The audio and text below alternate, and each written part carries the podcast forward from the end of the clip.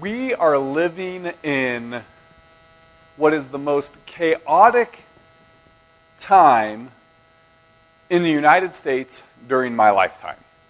Now, I have to give a couple disclaimers on that, right? Uh, it is by far the most chaotic time, period, in the United States in my lifetime. And I have to give those disclaimers because throughout human history, we humans have lived in chaos, not just in the United States, but throughout the world. We have uh, been the beneficiaries of Western civilization, which was really impacted by Christianity. So when Western civilization adopted Christian ethics and Christian virtues and Christian values, Western civilization began to change. As we become more and more secularized, we'll begin to change again.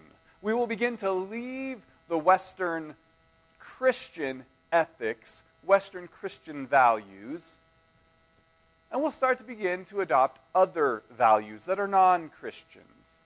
And we will begin to experience what the majority of humans have experienced for the majority of human history. Think about all of the chaos that we're living in right now high inflation, political turmoil,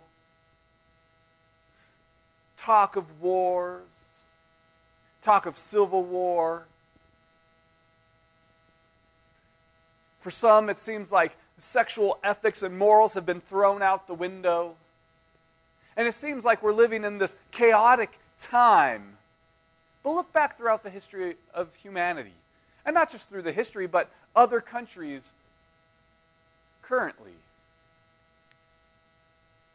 You know, some people think that, uh, that it is pro- that where our country is heading is in a progressive sexual revolution.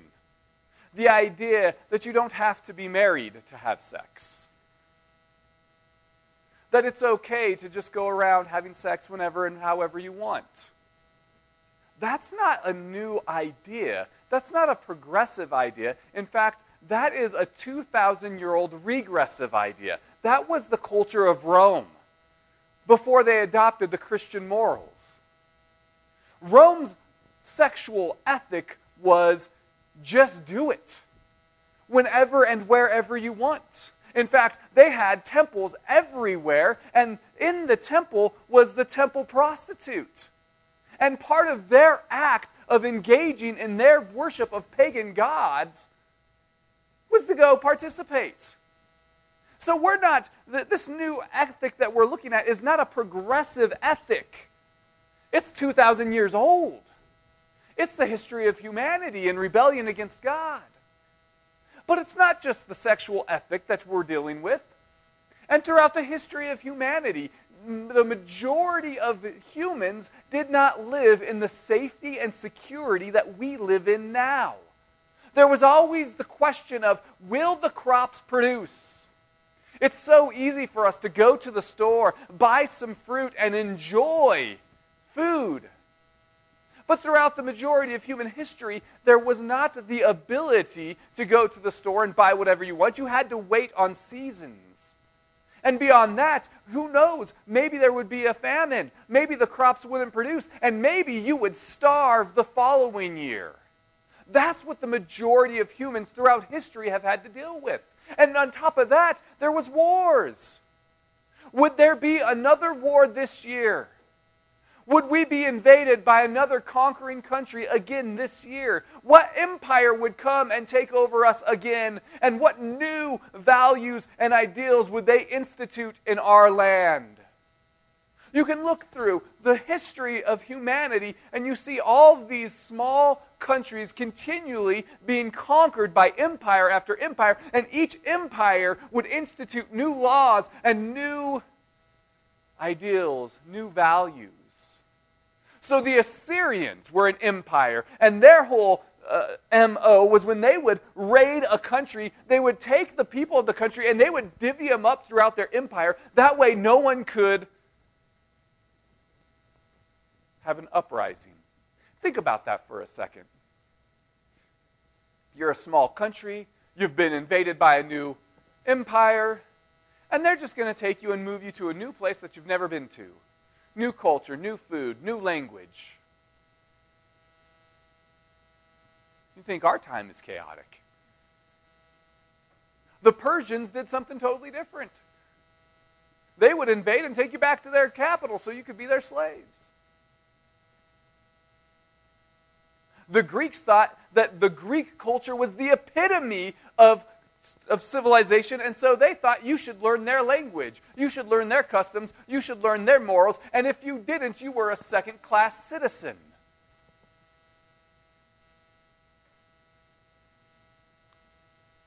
Throughout, the hu- throughout human history, humans have been living in chaos humans have had to deal with wickedness and rebellion against God where society would not flourish. It is only because of Christian values that have impacted Western civilization that we have lived in safety and security.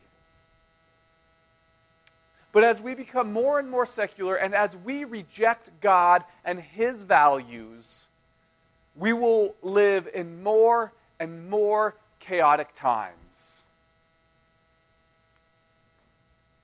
And for some of us, that produces fear. For some of us, that makes us want to get into a holy huddle, avoiding anyone from the outside. They're wicked, they're evil. Don't let them impact me and my children.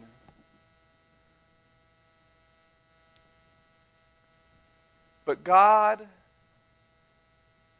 has equipped us for just such a time. He has an assignment for you in your life. He is the supreme authority of the world. He has equipped you to engage in a chaotic culture. And He's even given us examples of how we can do such a thing. And that's what we'll study today as we continue our series, Summer in the Psalms. So turn with me, if you will, to Psalm 99. Psalm 99, just like Psalm 98 is the author is unknown. We don't know who wrote Psalm 99, and beyond that, we also don't know the time frame. Other than we know that it references Moses, Aaron, and Samuel, so we know that it has to be sometime after Samuel. But we're not sure the time frame. There are a lot of scholars that debate when Psalm 99 was written. I'm just going to go out on a ledge and say I don't know.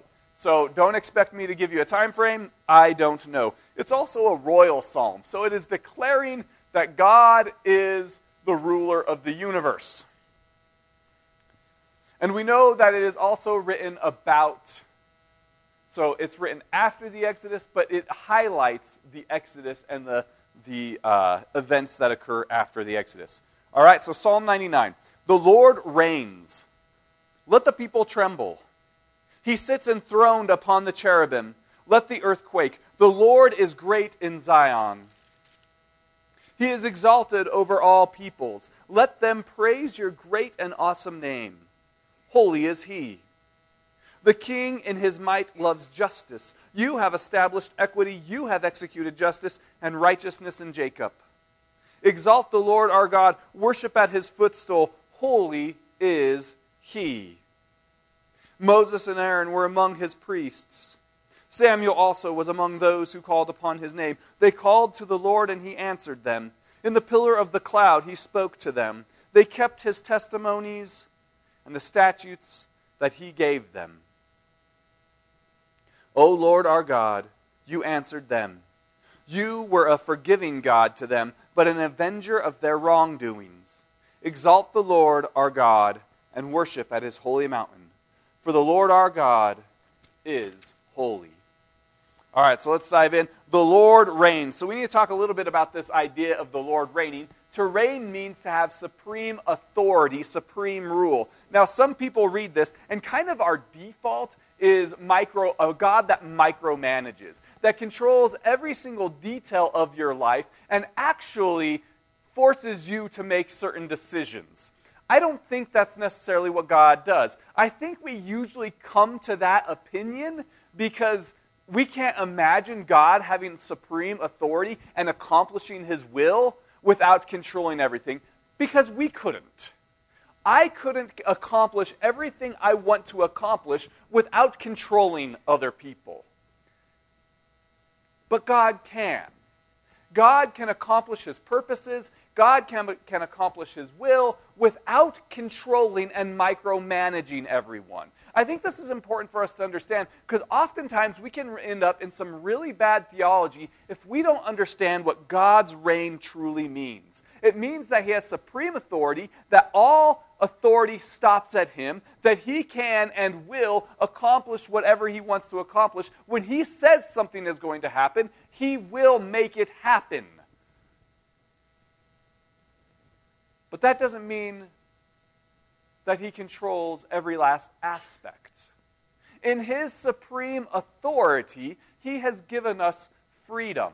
Now, what's amazing about that is he doesn't need to control us to, con- to uh, make his purpose come about. But he makes his purpose come about even within our freedom and even within our rebellion. The problem is, if he controls everything, meaning he dictates everything I do, then God becomes responsible for sin. And we know that God cannot sin. So we know that God does not force us to sin, so we know that God does not control everything. I think there's also this kind of egocentric idea that comes about with God controlling everything, God dictating everything. And what I mean by that is oftentimes we use it as an excuse to explain something bad. Sometimes we find that comforting. So when my first wife died, people would try to comfort me by saying something along the lines of, well, God did this for a reason. Let's step back from that statement for a second and unpack it. God did this so God took an God took a life. God killed someone with no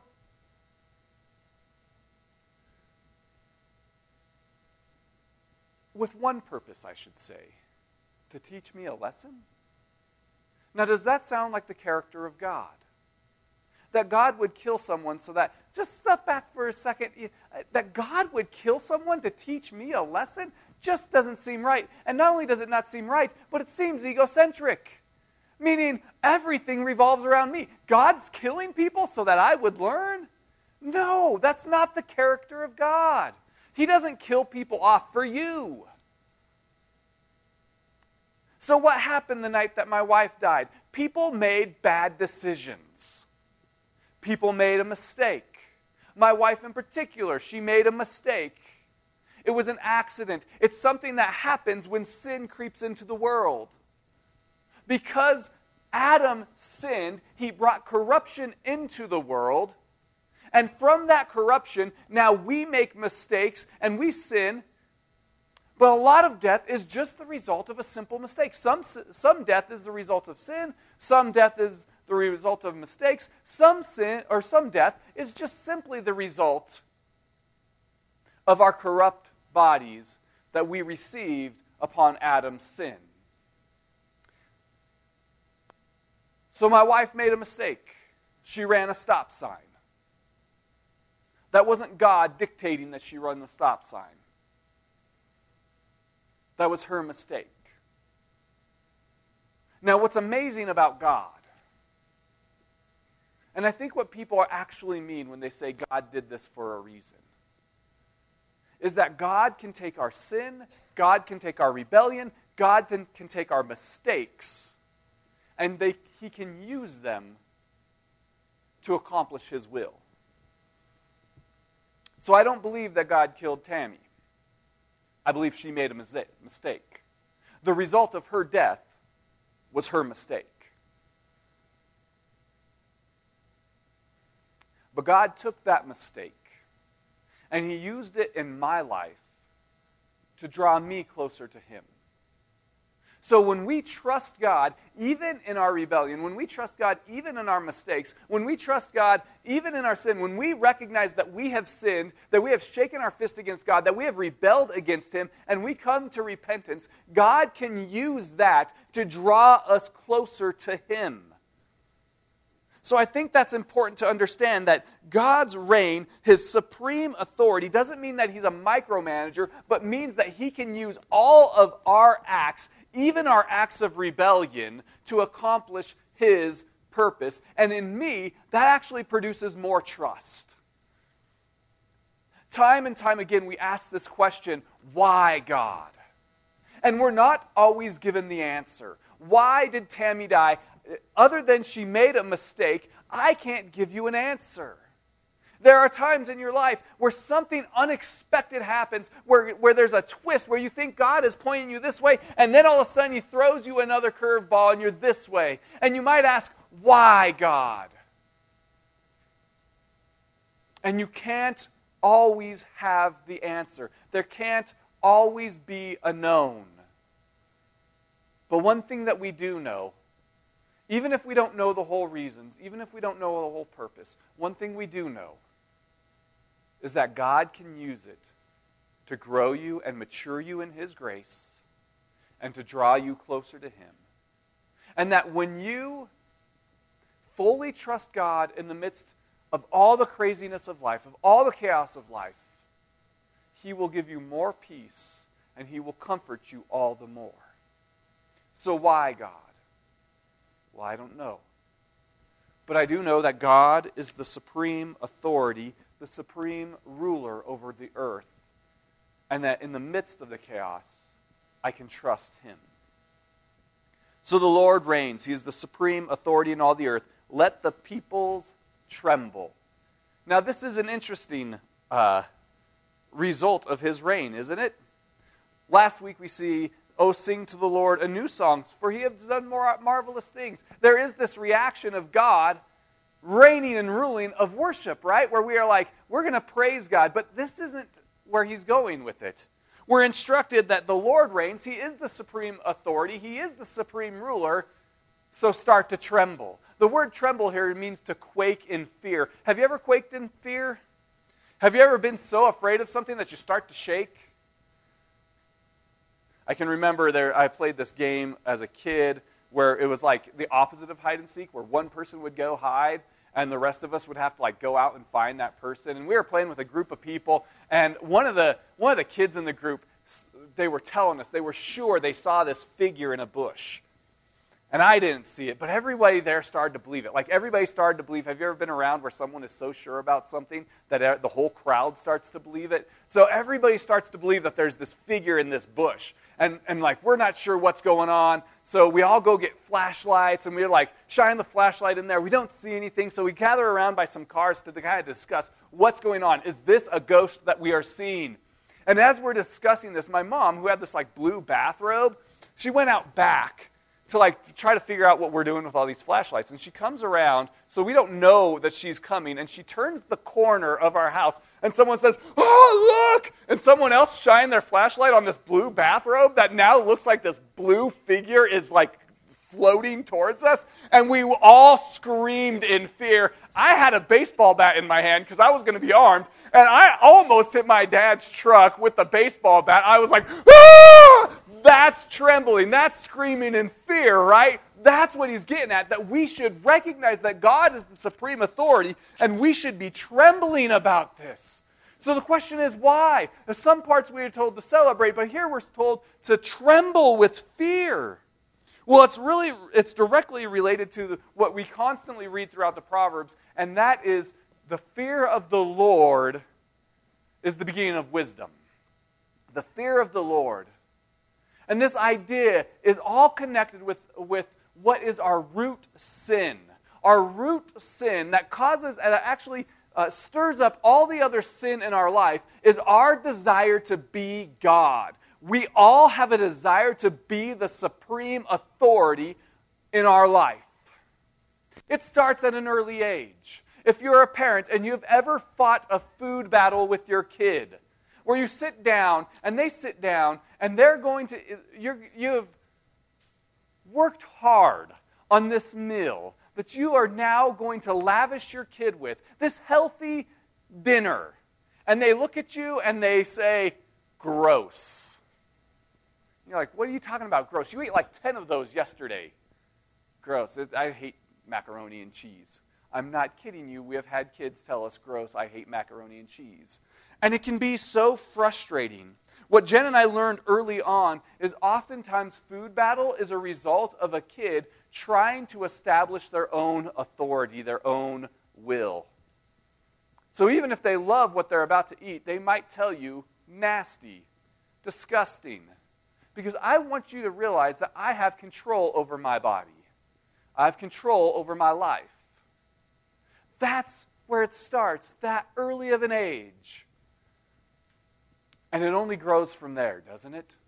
Unless we come to the realization that God is the supreme authority. Our desire is to be the supreme authority. Now, one of the problems with that is when it comes to morality, if I'm the supreme authority, morality is going to constantly change based on my desire. So, if I one day think the speed limit should be 65, and I think I'm the supreme authority, then I'm going to go 65 through a school zone. Well, kids are walking. But I can justify it, can't I? Every little action we commit, we can justify. And that's the problem with us being the supreme authority. We need to have an objective moral authority. And not just individually, but as a society.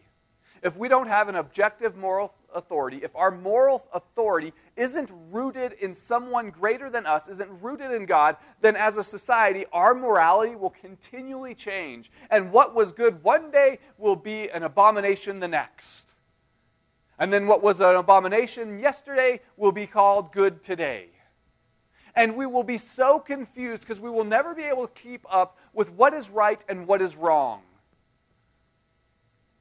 And it all comes from this idea that we are the moral authority, that we are the supreme rulers. And that's what our sin is all rooted in.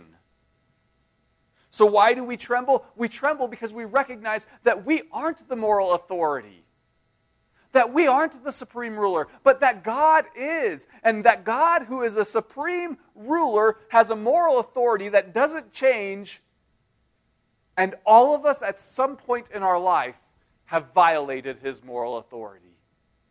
Every single one of us has shaken our fist at God, said, Forget you, God. I want to be the God of my own life. And for this reason, every single one of us deserve death. Every single one of us deserve eternal separation from God. But by His grace, He came and He paid the price for our rebelliousness and He has offered us eternal life. And all you have to do is put your faith and trust in Christ. You don't have to earn it, you don't have to work for it. You have to confess, I've rebelled, but I believe that you have put your faith in trust, or sorry, I believe that you have died for my sin, for my rebellion. So that's why the people trembles. Then it goes on to explain, and this second line is kind of just rehashing the first line. He is enthroned upon the cherubim. So you could picture a king like being carried. You know, he's sitting in his throne and he's being carried by a bunch of people. That's what being enthroned upon the cherubim is a picture of, and it signifies his great authority, that the cherubim are carrying him. The cherubim are angelic beings that have both human and animal characteristics and they are carrying God, symbolizing his great authority. And then the earth, let the earth quake. And the idea here is that even the earth gets it. Even the earth understands that God is the supreme authority, that God is the creator of the heavens and the earth. And within that, the earth quakes before him.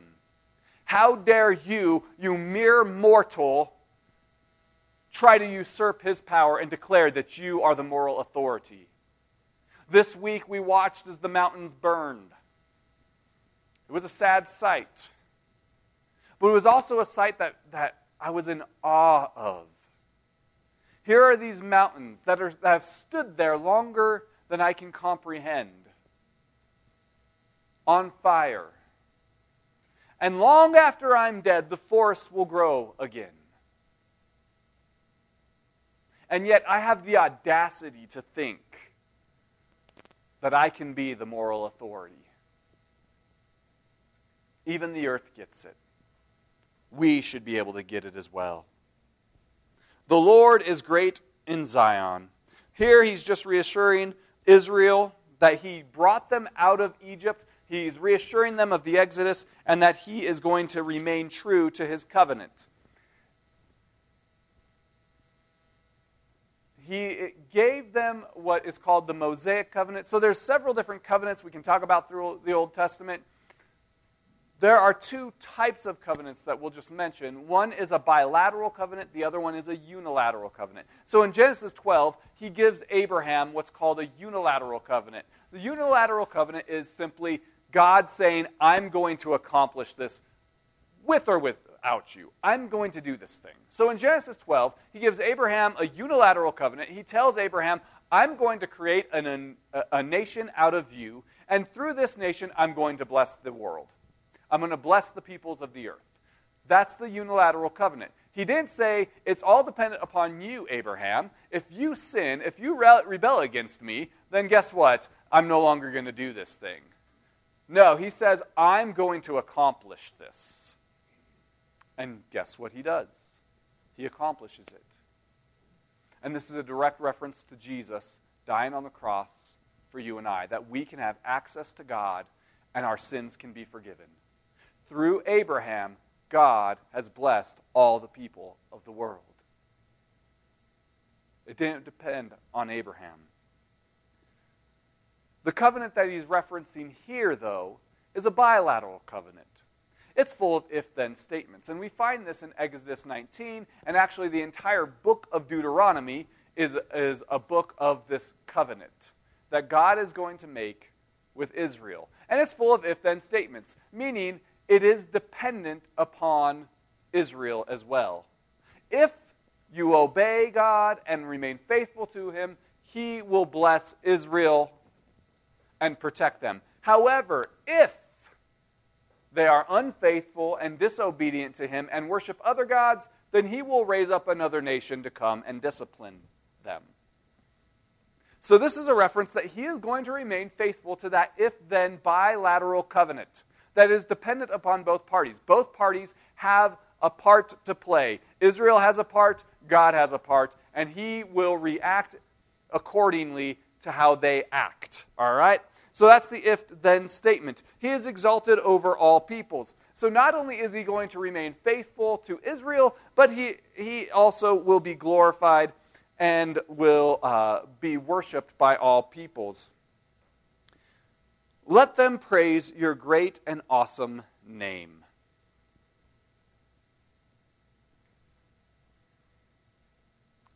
So he used Israel with the bilateral covenant, and not just the bilateral, but he also made unilateral covenants with Israel. And he uses Israel to reveal himself to the world, to glorify himself through Israel, so that all the world, so that all the peoples can come and know him. That is the purpose of Israel, that they would praise him. It's similar with the church. God, right now, in this current era, is using the church to reveal his glory and evangelize to the world. We are called his ambassadors. Which leaves the question because God was using Israel in a very specific way, he, they had a if then statements, they had a bilateral covenant. He had his Shekinah glory, which we'll get to in a little bit, wa- walking with them. So he was revealing himself to a world in a very specific way with Israel. How then does he reveal himself through the church? How then does he work through the church to evangelize the world? I think it's an important conversation and one that I think you can have on the way home in your car with your children. How does God use the church And how is God going to use you? But I think this should change the way we think about church. Church isn't just a place that we go to feel good. Church isn't really about me. The church comes together to reflect God's glory to the world. And how we interact with the world will demonstrate God's glory.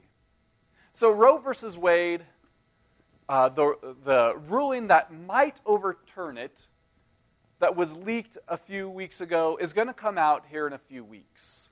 There are a lot of secular, pro choice people that are very mad about the potential of Roe versus Wade being overturned. So mad, in fact, that they have started bombing pro life centers and started protesting churches. Now, I don't think we're going to have a protest here, but I can't guarantee it. We as a church better be ready for when the protesters show up. Protesters very well could show up. So I've been talking with our safety team about what to do. And we've kind of devised a plan. And the plan goes like this because we don't, one of the big reasons why they want to protest is they want us to interact in a negative way to make the church look horrible. That's a big part of their plan. They want us to look bad. So, what we've decided to do is instead of engaging, no one in the congregation except for a few chosen people, are to engage the protesters. Everyone else is to come into the sanctuary. And while we're in here, we are going to worship God and we are going to pray for the protesters. That's one of the ways that we reveal God's glory to the world. That as they come to protest, as they hate us, we pray for them what a difference it makes. One of the reasons why Christianity spread like wildfire fire throughout the Roman Empire, this incredibly pagan empire, is because while they were burning Christians at the stake, Christians were willing to pray. Christians were willing to say, God, forgive them. That's where the rubber meets the road. It's really easy for us to get together and scratch each other's backs in holy huddles and talk about morality. But do you really believe in eternity? Do you really believe that you will be spending the rest of eternity with your heavenly Father? And if you do, how do you react when those who hate you come for you? Do you return violence for violence? Or do you pray for those who persecute you? I would hope that as a church, we're ready to pray for those who might hate the church. And as they see the love that we have for them and for God, that their hearts would begin to change. So let them praise your great and awesome name holy is he. Now, what's interesting here is the he is, a, is actually a pronoun, and the pronoun, I believe, due to the context, is actually replacing his holy name. So I think that this should probably read, and some of your translations will say, holy is it. It referring to God's name. Now, what's interesting about this is for the Jew, God's name was considered so holy that you weren't able, you weren't supposed to pronounce it or even write it. So we don't actually have what the Jews had as God's name. It's writing or how to pronounce it. What we have is how they shortened God's name. Now, I think this is important for us to ponder for a little bit because we oftentimes use God's name so often and so incorrectly that it's become commonplace. We do this with a lot of words. Words have meaning, language has meaning. So we do this with words like awesome how many times a day do you use the word awesome? If you're around a kid, you probably use it a lot more, right? Every time a kid does something, you're like, wow, that's awesome. And pretty soon a kid just thinks awesome means nothing. Oh, my dad was watching me. That's what awesome means, right? We use it so often that it becomes meaningless. Or how about love? I love my kids. I love mountain biking. I love the mountains. I love spring, I love summer, I love the creek, I love tacos, I love my wife. Now, that has become a confused word. When someone says love is love, what do they actually mean? What do they mean by the term love? Does it mean physical enjoyment is physical enjoyment? Do they mean that love, meaning I'm going to do what's best for you no matter how it hurts me, is love? You see what I mean? That when we use words and we overuse words and we don't become specific with our words, they lose their meaning. The same is true for the word God. We can come we can make it so commonplace that we use this term God and we use it incorrectly, misrepresenting God. So, uh, a guy that used to attend church here used to tell me the story about this church that he was going to, and they asked him to become an elder. And one of the elders there was divorced. And he was like, Well, what happened with that? What's the story with that? He goes, Oh, you know what? Uh, Jesus says that if your hand causes you to sin, cut it off. And my wife, she just kept making me so angry that I decided I just had to cut it off. I don't think you're actually correctly applying that piece of scripture there. Like, you have really twisted the Bible to fit your own narrative, haven't you? If your wife's making you angry, first of all, she's not actually making you angry. You have anger in your heart, and she's giving you opportunity to reveal that anger. You got some serious heart issues that you got to deal with. Quit blaming your wife and quit using God as an excuse to justify your sin. But we do that often, and we use God as an excuse, and so we actually uh, take away the holiness of His name. We should become a little bit more careful when we use the name God. The king in his might loves justice. Contextually, this is kind of a difficult verse.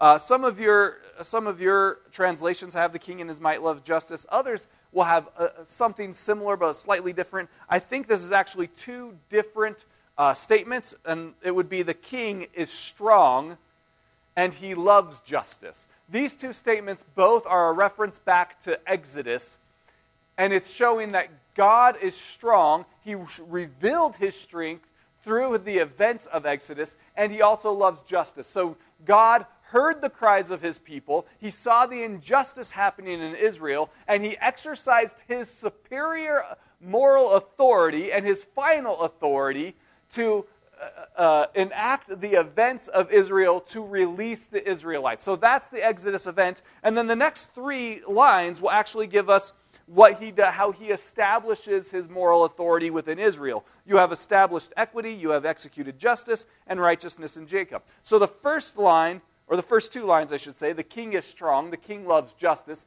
That's a reference to the Exodus. He has shown his strength, he has shown his justice. And then the next three lines are actually a reference to Mount Sinai, where he gives them the law. Essentially, it's I have freed you guys, I have brought justice uh, upon you, I have freed you. Now, here is how you can live as a society in freedom.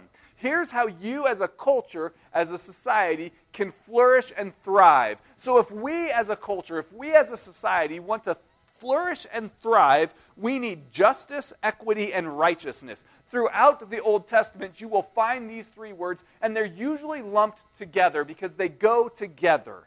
So, throughout the Proverbs, you'll read about equity, justice, and righteousness. So, equity in the Hebrew is mesarim, and it originally meant for water to flow level. So we could think of it as this, as a bubble level. Have you ever brought out that bubble leveler? And you're like trying to find and make sure something is entirely level?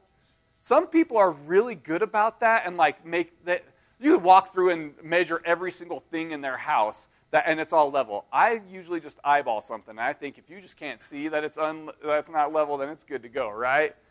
That's just me. But but that's the bubble level. And what it means is that there's two kind of when we talk about the judicial system or moral morality, there's two purposes behind this. One is that we would treat others with equity, meaning that we, we don't judge people based upon their income or power or status. This is so important for a judicial system, for a court system. You know, if somebody that's a celebrity can walk in and say, Yeah, I'm a celebrity, so whatever charges you have against me, just drop them. And the court drops them, that's inequity. That's not being equitable.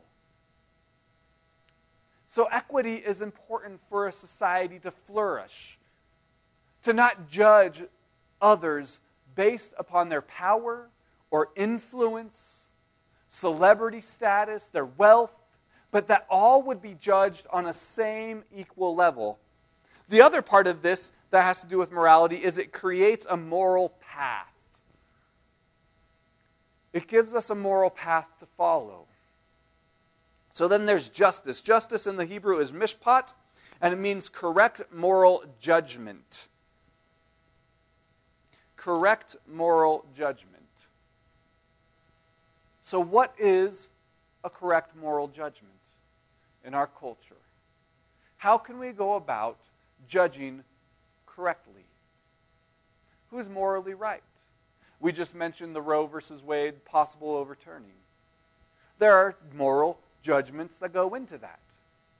Oftentimes, people say you can't legislate morality, and I would say every single piece of legislation is a moral judgment. There's a constant debate about moral judgment because God is the supreme authority and the creator of the universe, if we want to have correct moral judgments, we have to be rooted in Him. If we are not rooted in Him, if we are not developing our correct moral judgments, our mishpat from God, we will get it wrong. And then righteousness in the Hebrew is sadiq, and that means living according to the correct moral judgment. How do you live your life? Where do you turn for morality? Where do you go to say this is right and this is wrong? Once again, if we don't turn towards God, then our moral judgments will be constantly changing. Only God can give us the true and correct moral, righteous path. Now, I assure you, you and I will fail at that path we won't always be able to walk in it.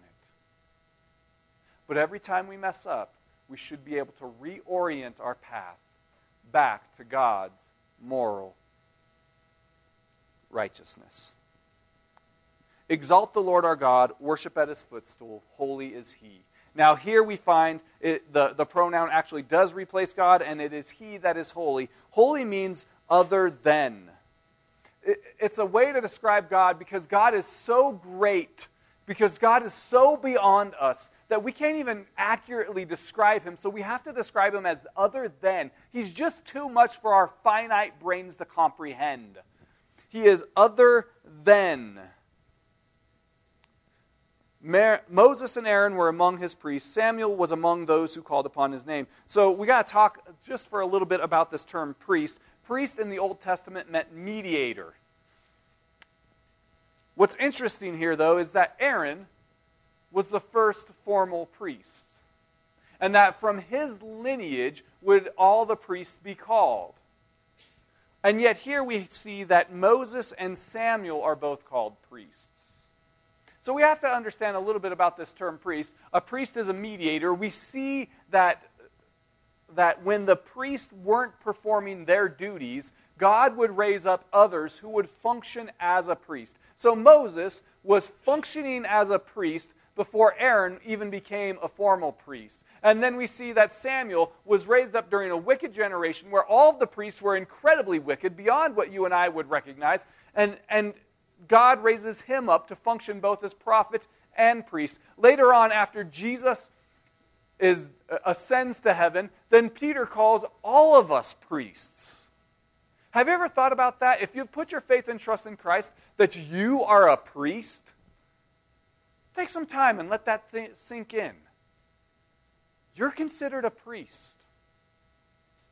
Now, what's different when Peter calls us a priest is Christ is the ultimate priest. Christ has done the mediation for us. Israel uh, in Exodus 19, God says that He is raising Israel up to be a priest of nations. And so they were going to be mediators for all of humanity. And then they find that Jesus fulfills that role perfectly. So Jesus becomes the mediator. We no longer need mediators, we no longer need priests to mediate on our behalf. You don't need a priest. I think it's so important. People always assume, oh, always assume that the pastor has like a direct line to God. Trust me, my line isn't any more direct than yours. You also have a direct line to God.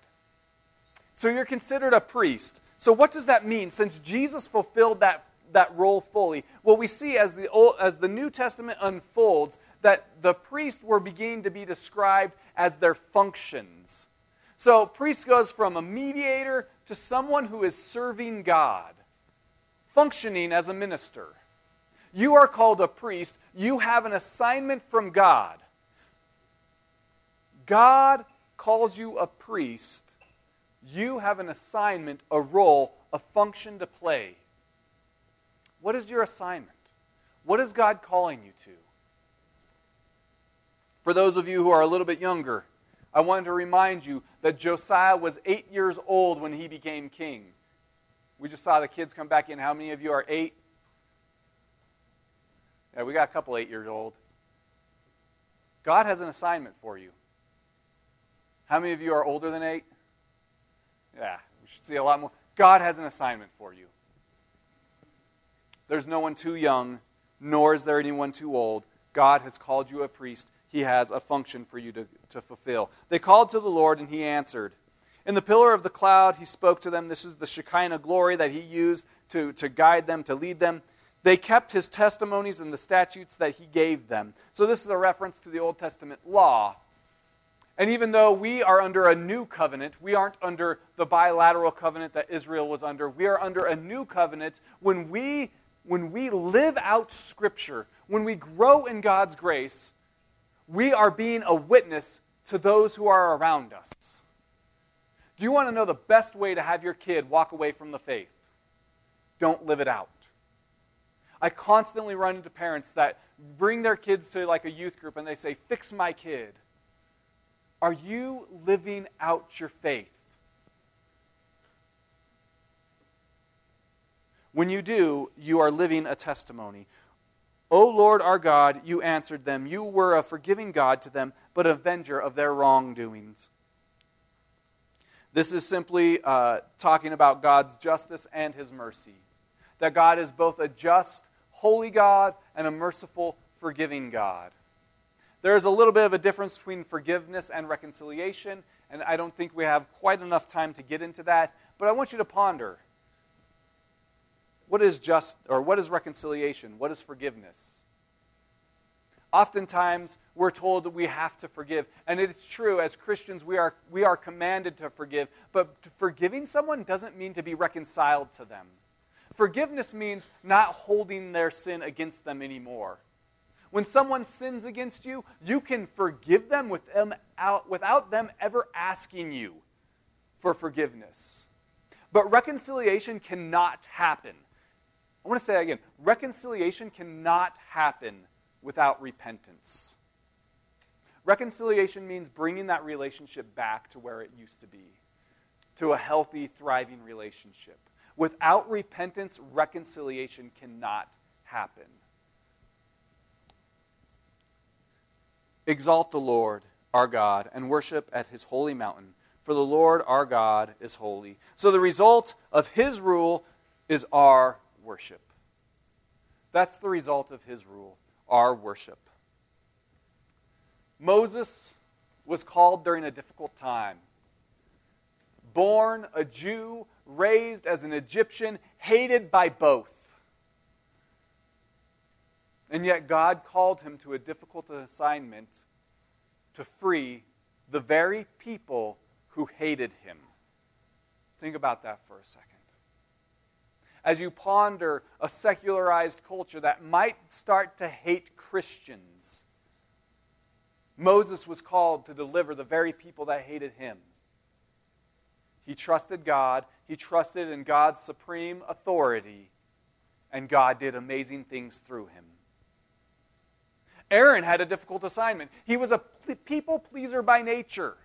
And yet, God called him to be a priest, to mediate on behalf of people, and to, to please God instead of man. He had to trust in God's supreme authority. And God did amazing things through Aaron. Samuel was raised during a difficult time, raised as a priest, but called to be a prophet during a time where priests were wicked beyond our imagination, where Israel had, become, had grown more and more wicked, and he was called to return Israel back to God, what seemed to be an insurmountable task.